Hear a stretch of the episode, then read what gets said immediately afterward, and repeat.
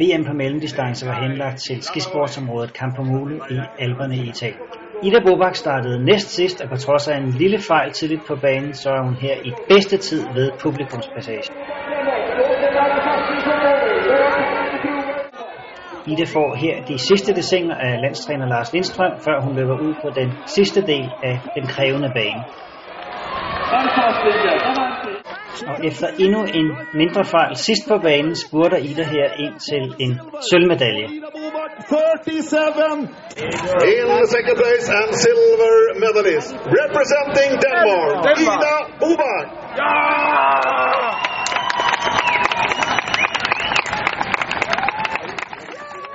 Guldet gik til den svenske veteran Annika Bilstam, mens Tove Alexandersson Sverige blev nummer 3.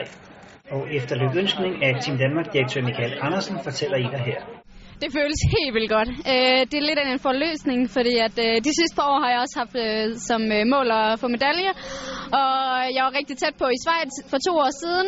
Sidste år der gik det godt nok ikke så godt, men øh, jeg vidste, at jeg kunne gøre det, men det bare har krævet et virkelig godt løb, og det fik jeg endelig. Så det er lækkert. Jamen, jeg startede rigtig godt ud, øh, og hentede en nordmand ret tidligt, og tænkte sådan, okay, det er nok meget godt det her.